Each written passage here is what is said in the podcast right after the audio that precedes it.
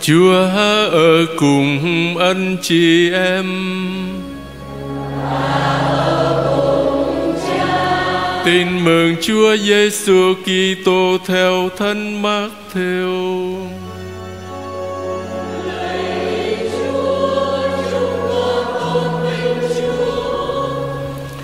Một hôm thấy đám đông, Đức Giêsu lên núi. Người ngồi xuống các môn đệ đến gần bên. Người lên tiếng dạy họ rằng, Phúc thay ai có tâm hồn nghèo khó Vì nước trời là của họ. Phúc thay ai hiền lành Vì họ sẽ được đất hứa làm gia nghiệp. Phúc thay ai sầu khổ Vì họ sẽ được Thiên Chúa ủi an. Phúc thay ai khát khao nên người công chính Vì họ sẽ được Thiên Chúa cho thỏa lòng. Phúc thay ai xót thương người Vì họ sẽ được Thiên Chúa xót thương. Phúc thay ai có tâm hồn trong sạch vì họ sẽ được nhìn thấy Thiên Chúa. Phúc thay ai xây dựng hòa bình, Vì họ sẽ được gọi là con Thiên Chúa. Phúc thay ai bị bách hại vì sống công chính, Vì nước trời là của họ. Phúc tay anh em khi vì thầy mà bị người ta sỉ vả Bách hại và vu khống đủ điều xấu xa. Anh em hãy vui mừng hớn hở Vì phần thưởng dành cho anh em ở trên trời thật lớn lao. Quả vậy các ngôn sứ là những người đi trước anh em Cũng bị người ta bách hại như thế. Đó là lời hê Chúa.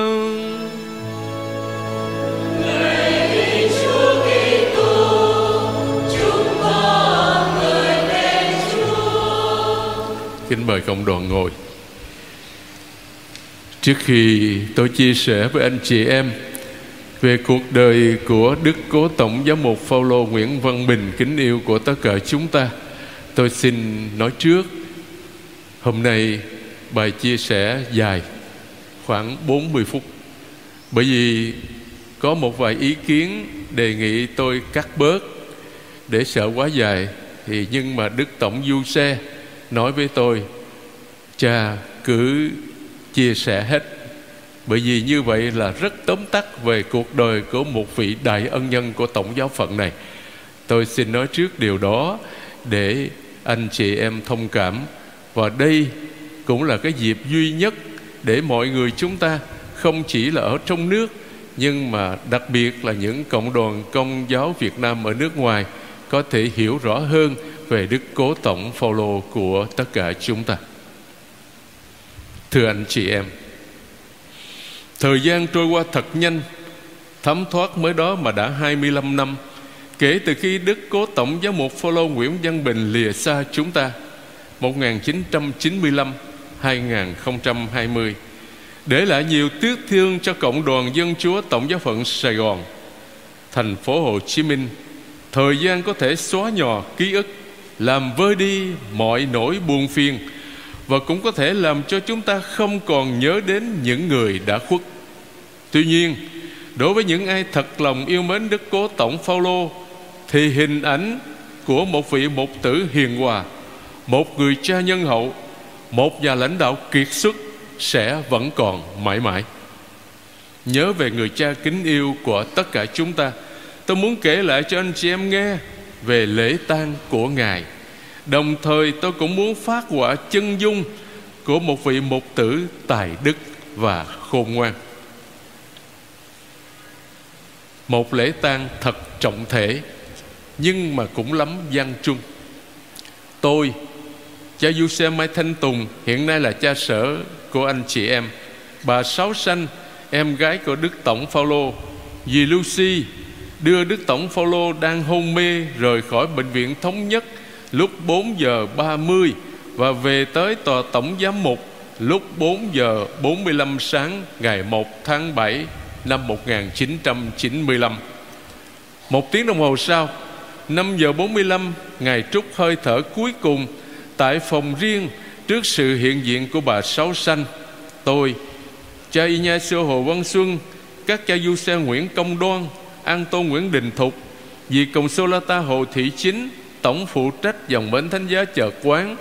Dì An Na Nguyễn Thị Thanh, tổng phụ trách dòng bến thánh giá Gò Vấp. Dì Lucy, nữ tu trực tiếp chăm sóc sức khỏe cho Đức Tổng. Dì Sum, các vị đang phục vụ tại tòa tổng giám mục. Một vài chúng sinh và ông bà bác sĩ Trương Quang Nhân phó giám đốc bệnh viện thống nhất, bác sĩ riêng của Đức Tổng Phaolô. Ngài ra đi thanh thản như một người tông đồ đi vào giấc ngủ bình an. Sau một ngày vất vả thi hành mệnh lệnh của vị mục tử tối cao, Hãy đi giảng dạy muôn dân. Ngài đã đấu trong cuộc thi đấu cao đẹp, Đã chạy hết chặng đường, Đã giữ vững niềm tin. Ngài chỉ còn đợi vòng hoa dành cho người công chính. Đức Tổng Phaolô qua đời trong lúc tình hình tổng giáo phận khá rối ren.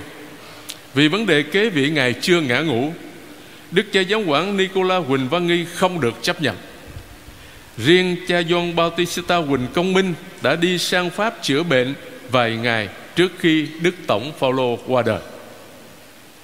Mặc dù được nhiều anh em linh mục và giáo dân nhiệt tình giúp đỡ, nhưng tôi vẫn cảm thấy đơn độc khi phải đương đầu với vô vàng khó khăn bủa vây tôi lúc đó.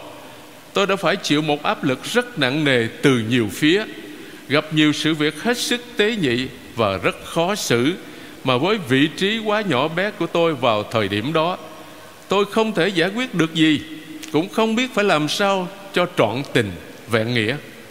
Do đó, tôi đã phải cầu cứu ban thường vụ hội đồng giám mục việt nam, cụ thể là đức cha emmanuel lê phong thuận, giám mục giáo phận cần thơ, tổng thư ký hội đồng giám mục việt nam và đức cha bartolomeo nguyễn sơn lâm Xin các ngài giúp dàn xếp một số vụ việc trong nội bộ tổng giáo phận để việc tổ chức lễ tang cho Đức Cố Tổng Phaolô được thuận lợi. Mặc dù lúc đó các vị lãnh đạo thành phố Hồ Chí Minh đã tạo mọi điều kiện thuận lợi cho việc này. Thiết tưởng cũng cần nhắc lại khi tổ chức lễ tang cho Đức Tổng Phaolô, tôi và cha Phêrô Khảm hiện nay là giám mục giáo phận Mỹ Tho cộng tác chặt chẽ với nhau trong nhiều việc. Sau đám tang, hai anh em tôi cùng với cha Yusa Đinh Tất Quý thực hiện cuốn băng video giả biệt một người cha để phổ biến rộng rãi cho công đoàn dân chúa tổng giáo phận thành phố. Tôi xác tín rằng, nếu không có chúa phù trợ nhờ lời chuyển cầu của đức tổng phaolô, đức cố tổng phaolô, thì rạng sáng ngày 5 tháng 7 năm 1995 Ngài cử hành lễ an táng cho Ngài tại quảng trường trước nhà thờ Đức Bà Sài Gòn. Chắc chắn tôi đã chết vì bị stress và kiệt sức. Tôi thương Đức Cố Tổng Phaolô nhiều lắm. Nhưng từ khi Ngài qua đời cho tới lễ an táng tôi không hề khóc.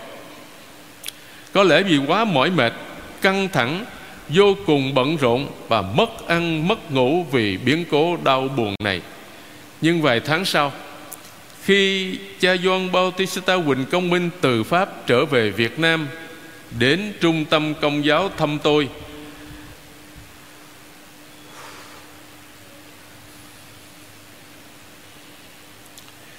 Trong câu chuyện Hàn nguyên, Tôi kể lại cho Ngài nghe toàn bộ diễn tiến lễ tang Và nhiều nỗi gian trưng tôi đã phải gánh chịu Từ khi Đức Cố Tổng Phaolô qua đời Cho tới khi an táng Ngài tại nhà nguyện Tiểu Chủ quyền Thánh Du Xe Sài Gòn vào ngày 5 tháng 7 năm 1995 và tự nhiên tôi bật khóc nức nở.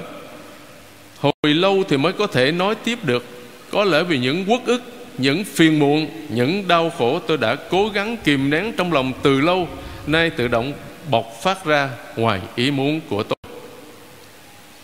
Khi đức cố tổng Phaolô qua đời tôi nhớ Ngài nhiều.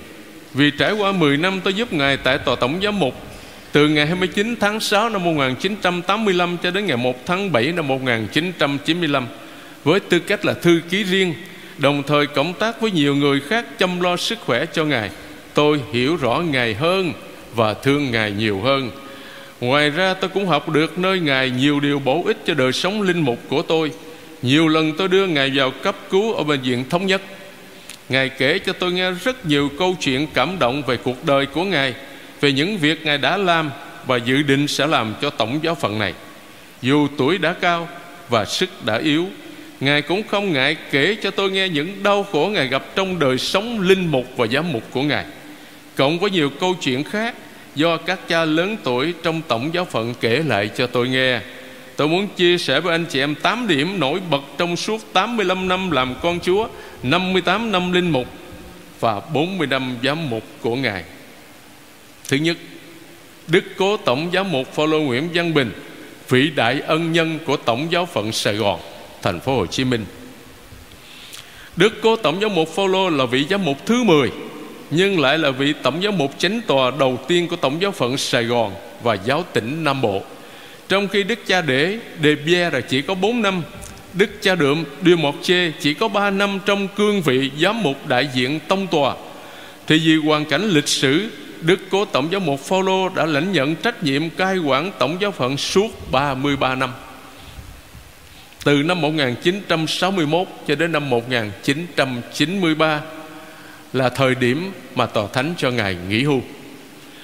Với tư cách là giám mục chính tòa có đầy đủ quyền hạn và bổn phận của một chủ chăn cấp cao ở địa phương mình. Cương vị của Đức Cố Tổng Phaolô thật là cao cả nhưng cũng rất nặng nề ở một giai đoạn lịch sử vô cùng quan trọng của giáo hội và quê hương.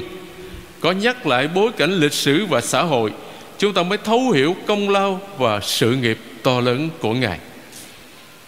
Ngày 24 tháng 11 năm 1960 là một trong những thời điểm quan trọng của giáo hội Việt Nam.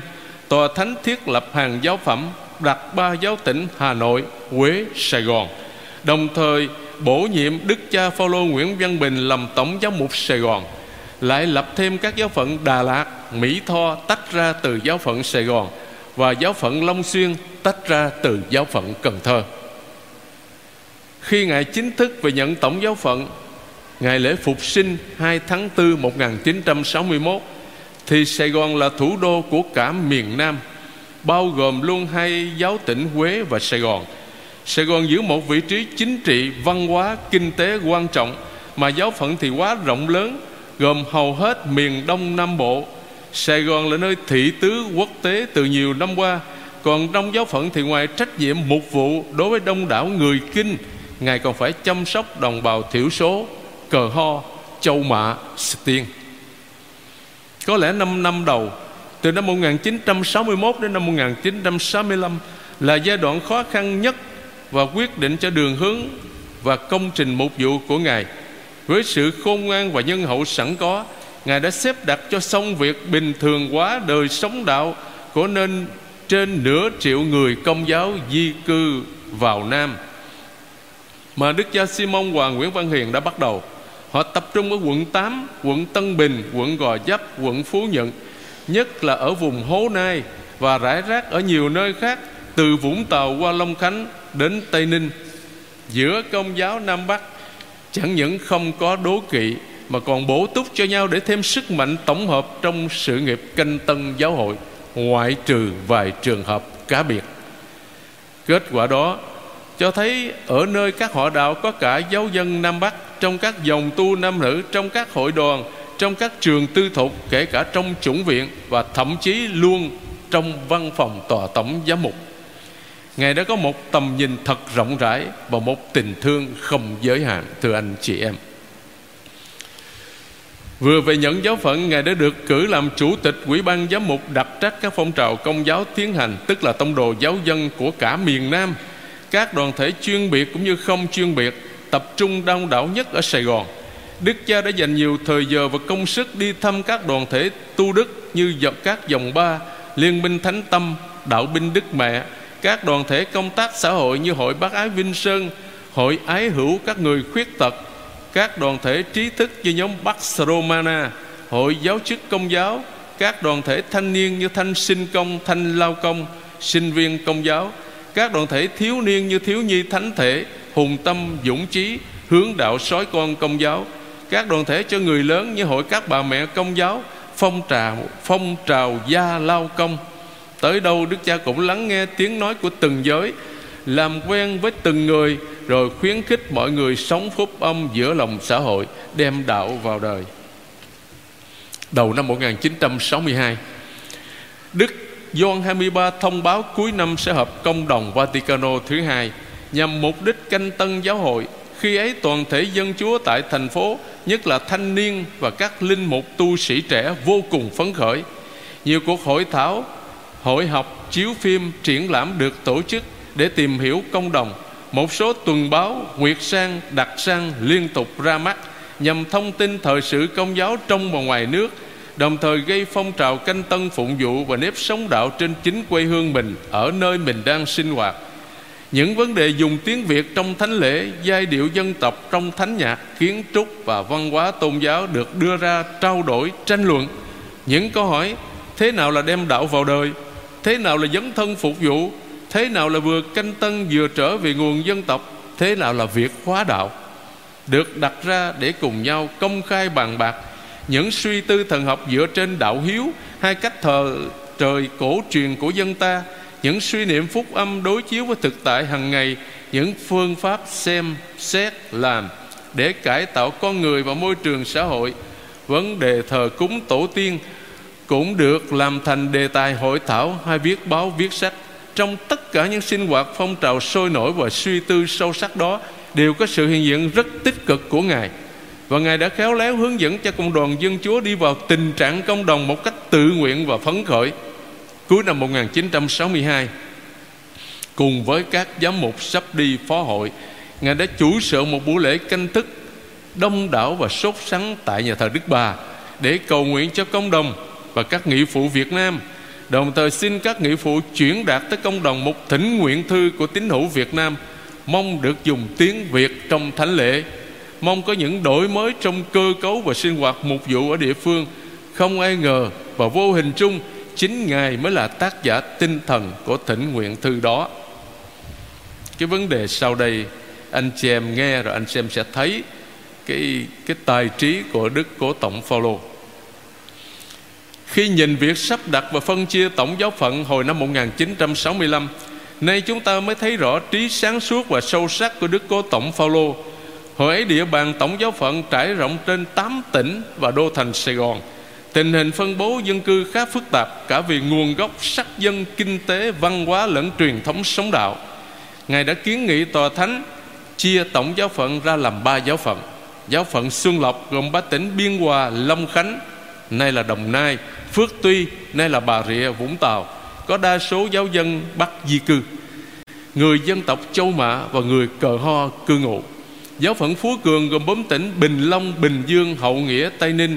Có khá đông dân tộc Tiên là những người tòng giáo từ khá sớm cũng có đồng bào di cư song tương đối ít nhưng đặc biệt có những họ đạo cổ xưa nhất như bún, lái thiêu. Tổng giáo phận Sài Gòn gồm đô thành Sài Gòn và tỉnh Gia Định. Nghĩa là một phạm vi không rộng nhưng đã đô thị hóa khá cao mà cư dân đã có tính cách quốc tế. Dù người Việt vẫn là đại đa số từ xa xưa. Trước khi các giáo sĩ hội thừa sai Paris coi sóc, các họ đạo miền Nam sống theo tinh thần mục vụ của các thừa sai dòng tên và dòng Francisco. Dòng tên chủ trương, tôn trọng văn hóa địa phương, nên giáo dân vẫn hòa hợp với liên dân. Còn dòng Francisco theo tinh thần khiêm tốn và khó nghèo, luôn chấp nhận từ thực tại thấp hèn mà tiến lên phục vụ tha nhân, nên giáo dân vừa được hội nhập, vừa được mến yêu trong giáo phận phú cường. Truyền thống họ đạo tương đối thuần nhất cổ xưa, ngoại trừ một số họ đạo di cư mới cần có những chủ trăng thích hợp. Giáo phận xuân lộc lại gồm đa số giáo dân di cư, nhưng cũng có những họ đạo cổ xưa như bà rịa, đất đỏ, mô xoài, đồng môn, bến gỗ, Tân Triều, vân vân. Thì nên có những vị chủ chăn theo truyền thống cũ. Nói lý thuyết thì dễ nhưng ngài đã phải kiên nhẫn biết bao đổ ra công sức và tình thương để thuyết phục và bố trí cho đúng nhân vật, đúng hoàn cảnh, đúng vị trí. Sự sắp xếp hợp tình hợp lý đó vẫn còn tác dụng tích cực cho đến ngày hôm nay, thưa anh chị em. Ngày nay, cộng đoàn dân chúa tổng giáo phận sài gòn có thể khẳng định rằng giáo hội Chúa Kitô ở thành phố Hồ Chí Minh nói riêng và cả nước nói chung ngày càng trang hòa được vào cộng đồng dân tộc. Giới công giáo Việt Nam được nhìn nhận là một giá trị tất cả đều có sự đóng góp tích cực và lớn lao của Đức Cố Tổng Phaolô.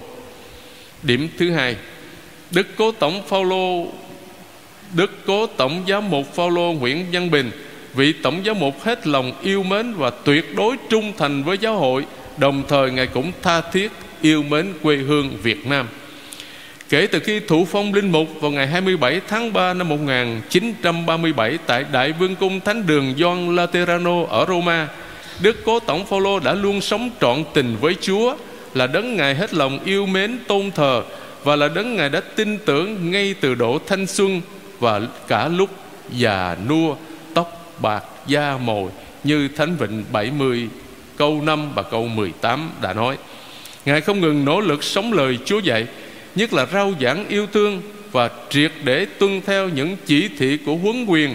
Bởi vì ngài hết lòng yêu mến giáo hội, do ngài đã hết lòng yêu mến Chúa, để có thể nên đồng hình đồng dạng với Đức Kitô đấng cứu độ duy nhất của trần gian.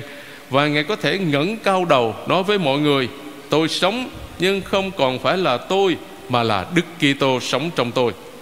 Nói gương Đức Giêsu là đấng đã đến trần gian không phải để được người ta phục vụ nhưng là để phục vụ và hiến dân mạng sống làm giá chuộc muôn người.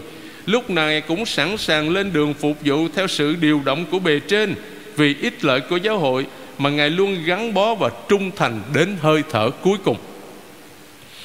Từ một vài sứ đạo nhỏ ở Roma sau khi thụ phong linh mục, rồi vâng lời bề trên trở về Việt Nam vào tháng 8 năm 1938 trong tình trạng sức khỏe suy kiệt vì bệnh lao phổi Đến nỗi khi tàu cập cảng Sài Gòn, Phải có hai người diều Ngài mới có thể lên bờ được.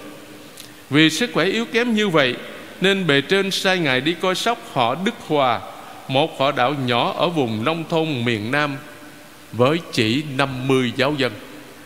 Để hàng tuần có thể lên bệnh viện chợ rẫy chữa bệnh, Hoặc khi chuyển lên họ cầu đất Đà Lạt, Xa xôi trên miền cao nguyên rét buốt, Với khoảng 300 giáo dân nhưng trách nhiệm mục vụ của ngài trải rộng trên địa bàn đơn dương, mờ lọn bắc hội và đa thọ.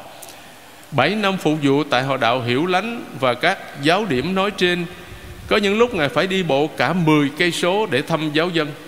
Tuy thời gian không dài, nhưng ngài đã làm được nhiều việc hữu ích cho giáo dân ở đây, như xây nhà thờ đơn dương, dựng lầu chuông cho nhà thờ cầu đất, xây nhà nguyện ở cây số 12 ngày nay là nhà thờ đa lộc của giáo phận Đà Lạt và rửa tội cho hàng trăm tân tông nhờ chứng từ đời sống yêu thương của Ngài. Ngài không chỉ chăm lo cho đời sống thiêng liêng của giáo dân mà còn chăm lo cho đời sống vật chất của họ nữa. Nhiều người vẫn còn nhớ những chiều 30 Tết, Ngài đi bộ từ cầu đất về dưới trạm hành, cách cầu đất 6 cây số đường đèo, cọp và bò rừng vẫn thường đi chung đường với người dân. Mua từng xe củi xe gạo về phát cho người nghèo ăn Tết, đặt người ta làm bánh cho thiếu nhi mừng giao thừa. Ngài thật sự sống có nghèo, Lo cho người khác mà ít lo cho bản thân mình. Ngài như vị cha chung của giáo dân cầu đất, Một người cha hiền từ, Bao dung, luôn yêu thương con cái mình. Một giáo dân cao niên đã nói với tôi như vậy, Khi tôi thắp tùng Đức Cố Tổng Phaolô lên Đà Lạt Ngày 1 tháng 7 năm 1994 để dự lễ tiễn đưa Đức cha Bartolomeo Nguyễn Sơn Lâm đi nhận giáo phận Thanh Hóa. Dịp này Ngài gặp lại bà con giáo dân cầu đất, cha con đều khóc khi gặp nhau sau một thời gian dài xa cách.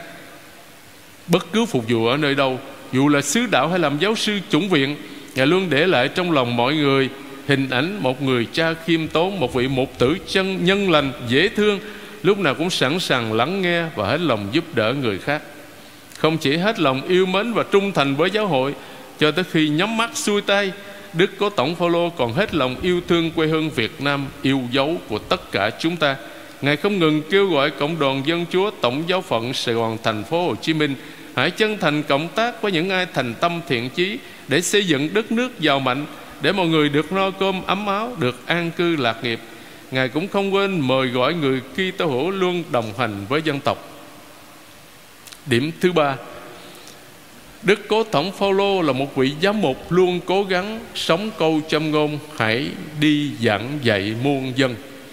Ngày 30 tháng 11 năm 1955 tại nhà thờ Đức Ba Sài Gòn, Ngài được tấn phong giám mục khi mới 45 tuổi với khẩu hiệu Euntes Docete, hãy đi giảng dạy muôn dân và là vị giám mục tiên khởi của giáo phận Cần Thơ tách ra từ giáo phận Phnom Penh tức là giáo phận Nam Vang 5 năm cai quản giáo phận Cần Thơ 1955 đến 1960 Ngài là vị mục tử không hề biết mệt mỏi, Một nhà truyền giáo nhiệt thành cũng dùng đồng bằng sông Cửu Long Giáo phận Cần Thơ, Sau thời điểm Hiệp định Geneva, Đón nhận hàng chục ngàn giáo dân từ miền Bắc vào, Tập trung nhiều nhất ở cái sắn rạch giá Trong bối cảnh xã hội đó, Ngài đã góp phần vào việc ổn định đời sống tinh thần cho anh chị em giáo dân tại những giáo điểm mới.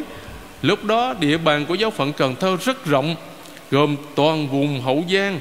Nhưng không tuần nào Ngài không tất tả ngược xuôi từ tòa giám mục Cần Thơ đi đến Châu Đốc, Rạch Giá, Hà Tiên, Sóc Trăng, Bạc Liêu, Cà Mau để ban với tích thêm sức hoặc chiếu phim giúp phát triển đời sống tinh thần của đàn chiên Ngài đang chăm sóc Ngài cũng không quản ngại gian lao vất vả khi dùng ghe xuồng để đi vào tận các giáo điểm mất hút trong vùng kênh rạch chằng chịt để an ủi, để khuyến khích bà con giáo dân sống đạo cho thật tốt để có thể giới thiệu Chúa cho lương dân. Ngài cũng lo xây dựng nhiều cơ sở cần thiết cho giáo phận còn non trẻ. Đức Cố Tổng giáo mục Phaolô Nguyễn Văn Bình Vị mục tử hiền lành, nhân hậu luôn quan tâm và yêu thương con cái của mình có thể nói Đức Cố Tổng Phaolô luôn noi gương Đức Giêsu sống hiền lành và khiêm nhượng. Trong bài giảng lễ an táng của Ngài vào ngày 5 tháng 7 năm 1995, Đức cha Gia Nguyễn Văn Mầu, cố giám mục giáo phận Vĩnh Long, người bạn tri âm của Đức Cố Tổng Phaolô đã cho cộng đoàn phụng vụ biết thời niên thiếu sống chung với nhau ở tiểu chủng viện, Ngài chưa thấy Đức Cố Tổng cao có hay gây gỗ với anh em. Rồi khi làm linh mục và giám mục cũng vậy, trong 10 năm sống gần Đức Cố Tổng Phaolô, Tôi không bao giờ thấy Ngài nổi nóng với bất cứ ai. Có chuyện gì thì Ngài nói rất từ tốn, Không quát mắng, Không la rầy, Nhưng nhẹ nhàng hỏi han, Nhắc nhở và khuyên bảo. Có thể nói Đức Cố Tổng Phaolô Có trái tim bao la của người mẹ, Để bao dung ôm ấp cả những đứa con làm cho Ngài hạnh phúc, Cũng như những đứa con làm cho Ngài đau khổ không xua đuổi một ai hết. Có lần ngài nói với tôi, nói riêng thôi. Người ta đề nghị tôi trừng phạt cha này, treo chén cha kia, nhưng tôi từ chối không làm việc đó. Vì tôi chỉ muốn dùng tình thương mà cảm hóa anh em, để lôi kéo anh em về với hội thánh, chứ không bao giờ tôi muốn dùng hình phạt đối với bất cứ cha nào. Nhưng ngài cũng quan tâm đặc biệt đến đời sống của các cha, những cộng tác viên thân thiết của ngài khi các cha đến gặp ngài ngài hay nói, hay hỏi, cha có sống được không? Cha có gặp khó khăn nào không? Tôi có thể giúp gì cho cha? Thực tế, ngài giúp đỡ không những cho một số cha tại thành phố này, mà còn nhiều cha ở các giáo phận khác nữa. Thưa anh chị em, ngài chỉ có một mối bận tâm duy nhất. Đó là mối bận tâm của người mục tử nhân lành, là làm sao cho đoàn chiên được sống dồi dào và hợp nhất với nhau. Ngài luôn sẵn sàng chịu mọi cay đắng về phần mình không hề than vang trách móc. Ngài không phải là một nhà chính trị nhưng là người của tin mừng của phúc âm. Chất ngất trong lòng tin mừng bình an sôi trào trong, trong tim một dòng máu Việt Nam nặng nghĩa đồng bào. Ngài cũng không phải là một nhà ngoại giao Nhưng là con người của sự thật. Ngài không chỉ tìm sự hợp nhất của đoàn chiên Mà còn mưu cầu sự cảm thông và tình đoàn kết của một người Việt Nam vì tương lai của Tổ quốc, vì hạnh phúc của đồng bào.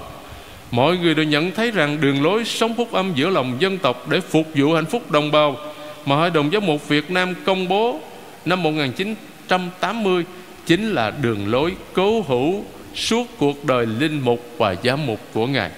Điểm thứ năm Đức Cố Tổng giáo mục Phaolô Nguyễn Văn Bình luôn quan tâm lo lắng cho giáo phận dù tuổi đã cao và sức đã yếu. Trong 33 năm phục vụ Tổng giáo phận Sài Gòn, Ngài đã thiết lập thêm 88 giáo sứ. Nhưng điều đáng nói hơn cả là khi đã bước vào tuổi 80 rồi, Ngài vẫn còn muốn làm nhiều việc khác nữa cho Tổng giáo phận mà những việc tôi kể sau đây nói lên tấm lòng hiền phụ của Ngài. Thứ nhất là vấn đề tài chánh. Sau ngày 30 tháng 4 năm 1975, tất cả tài sản của giáo phận không còn nữa. Vậy lấy gì để nuôi dưỡng các cha đang nghỉ hưu tại các nhà hưu dưỡng hoặc tại tư gia, hoặc giúp đỡ các cha bệnh tật đau yếu. Tòa tổng giám mục hoàn toàn không còn một phương tiện nào, tài chánh nào hết, thưa anh chị em. Nên đức cố tổng hết sức vất vả trong việc tìm phương tiện tài chánh để chăm sóc các cha nghỉ hưu và bệnh tật. Đức Hồng Y John Bautista của chúng ta đã cố gắng hoàn thiện việc này khi lập ban tương trợ linh mục vào ngày 19 tháng 11 năm 2004 và vận động ân nhân giúp đỡ. Trong thực tế, ban tương trợ linh mục đã giúp ích rất nhiều cho các linh mục nghỉ hưu và đã ốm bệnh tật. Khi thấy ngài tuổi đã cao, sức yếu mà sử dụng chiếc Salada cũ kỹ để ban bích tích thêm sức hoặc đi thăm nơi này nơi nọ nhiều cha đề nghị ngài mua một chiếc xe mới đầy đủ tiện nghi hơn để bảo đảm sức khỏe nhưng ngài không đồng ý và trả lời như thế này. Tiền bạc có là để dành lo cho giáo phận, chứ không phải để lo cho bản thân tôi. Phương tiện đi lại không quan trọng lắm, sinh hoạt của giáo phận mới quan trọng hơn. Thứ hai là vấn đề xây dựng. Vào ngày 1 tháng 9 năm 1990 trong lễ mừng thượng thọ Bắc Tuần tại khuôn viên chủng viện Thánh Du Xe, Đức Tổng xin Cộng đoàn Dân Chúa đừng tặng quà cho Ngài. Nhưng hãy giúp Ngài thực hiện những việc sau đây nè. Có ba việc.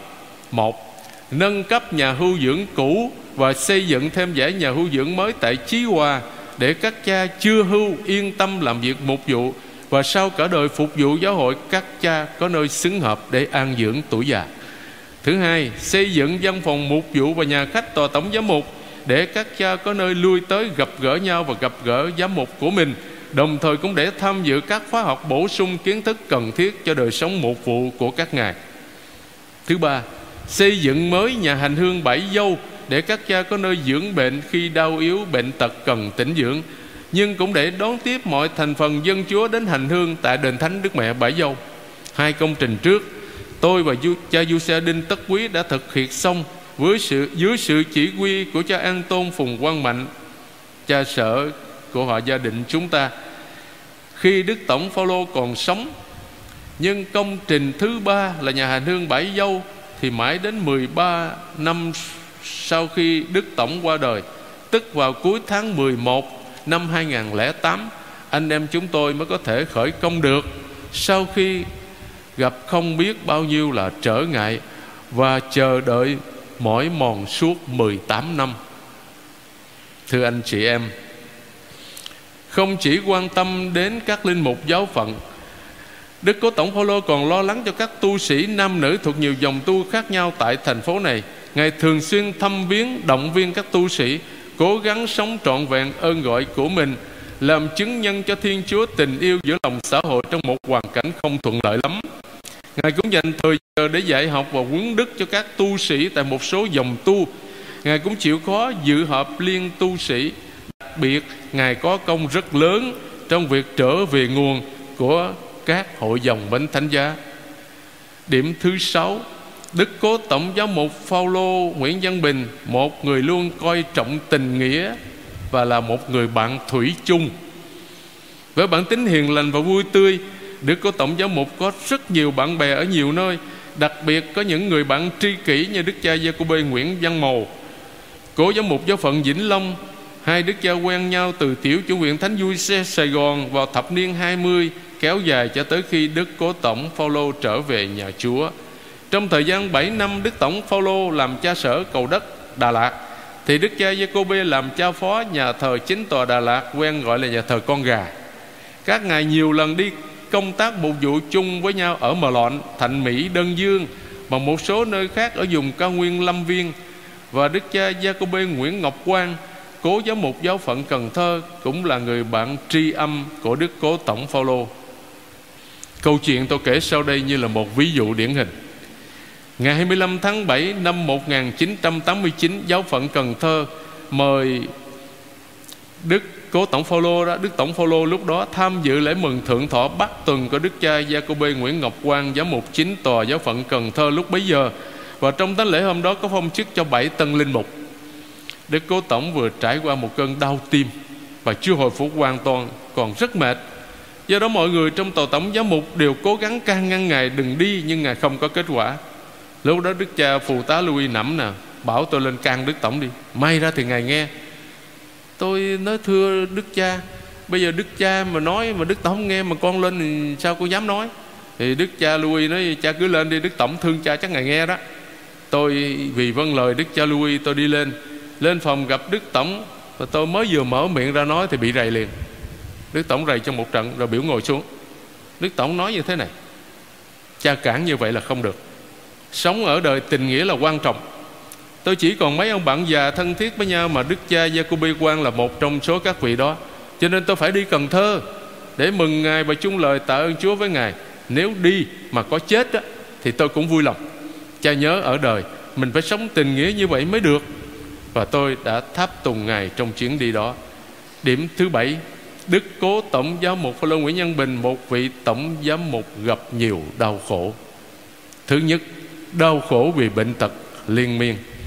Trong 10 năm giúp Đức Cố Tổng Giám mục Phaolô, Tôi đưa Ngài vào cấp cứu bệnh viện thống nhất nhiều lần, Cách riêng từ năm 1993 trở về sau.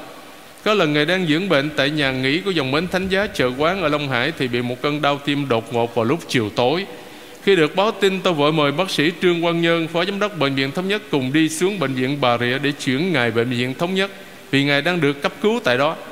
Khi mọi việc xong xuôi Và ngài tạm thời qua cơn nguy kịch, Đồng hồ đã chỉ 2 giờ sáng.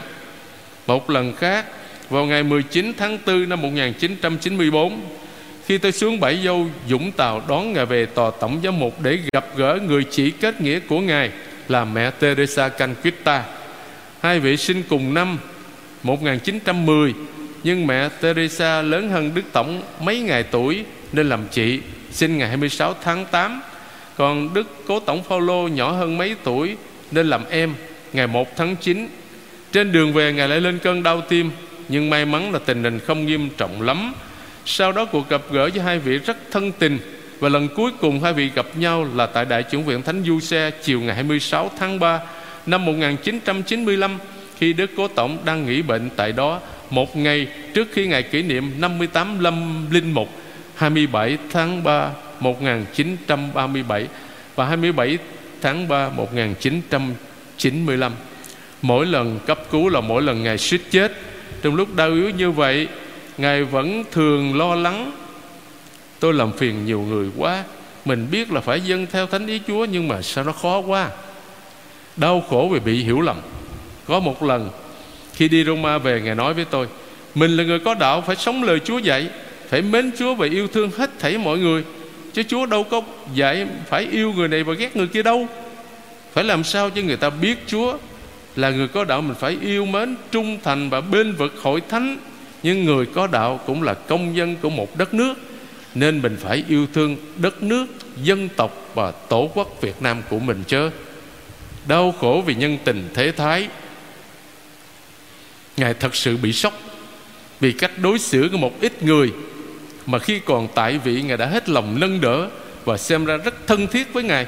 Nhưng khi ngài được tòa thánh cho nghỉ hưu đột ngột vì lý do sức khỏe vào ngày 11 tháng 8 năm 1993 những người trước đây hay lui tới tòa tổng giám mục để gặp gỡ ngài để nhờ vả ngài để mừng ngài dịp này dịp nọ thì nay hoàn toàn vắng bóng.